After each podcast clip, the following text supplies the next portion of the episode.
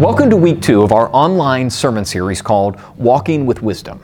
Now, during this season, when we cannot meet in person, we're taking time each week to learn how to become wise. Now, we learned last week that we need to ask God for wisdom to be able to have joy in the midst of trials and suffering. But wisdom isn't just information or a set of facts, it's much more than that. Now, there's a passage in the book of Proverbs that actually gives us some insight. Proverbs chapter 3, verses 13 to 18. Blessed are those who find wisdom, those who gain understanding. For she is more profitable than silver and yields better returns than gold. She is more precious than rubies. Nothing you desire can compare with her. Long life is in her right hand, in her left hand are riches and honor. Her ways are pleasant ways, and all her paths are peace. She is a tree of life to those who take hold of her. Those who hold her fast will be blessed. Now, I want us to notice a couple things here. First, wisdom is elevated above everything else gold, silver, rubies, and anything else we can desire. And second, wisdom is referred to with the pronoun she.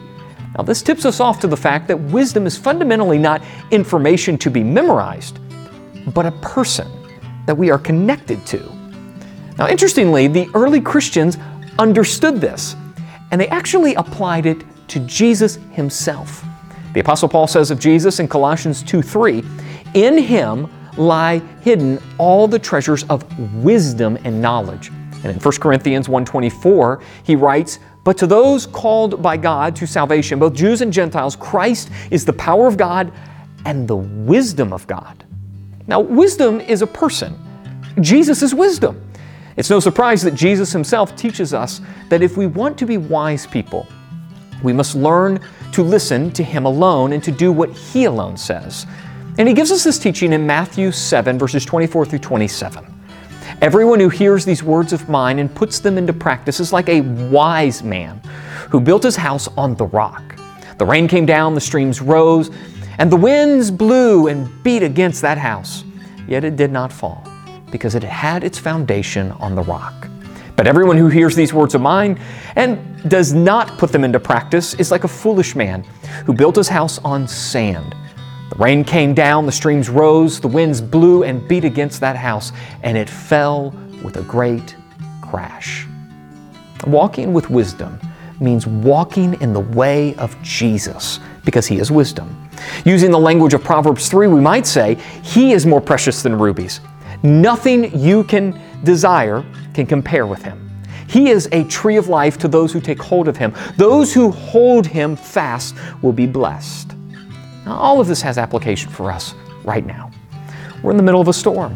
The rain has come, the streams are rising, the wind is blowing against us, and it makes me ask a couple hard questions about my life. Maybe questions you can ask about your life too. So here's one Who or what am I paying attention to the most? In general, my life is shaped by whoever or whatever gets the most of my attention.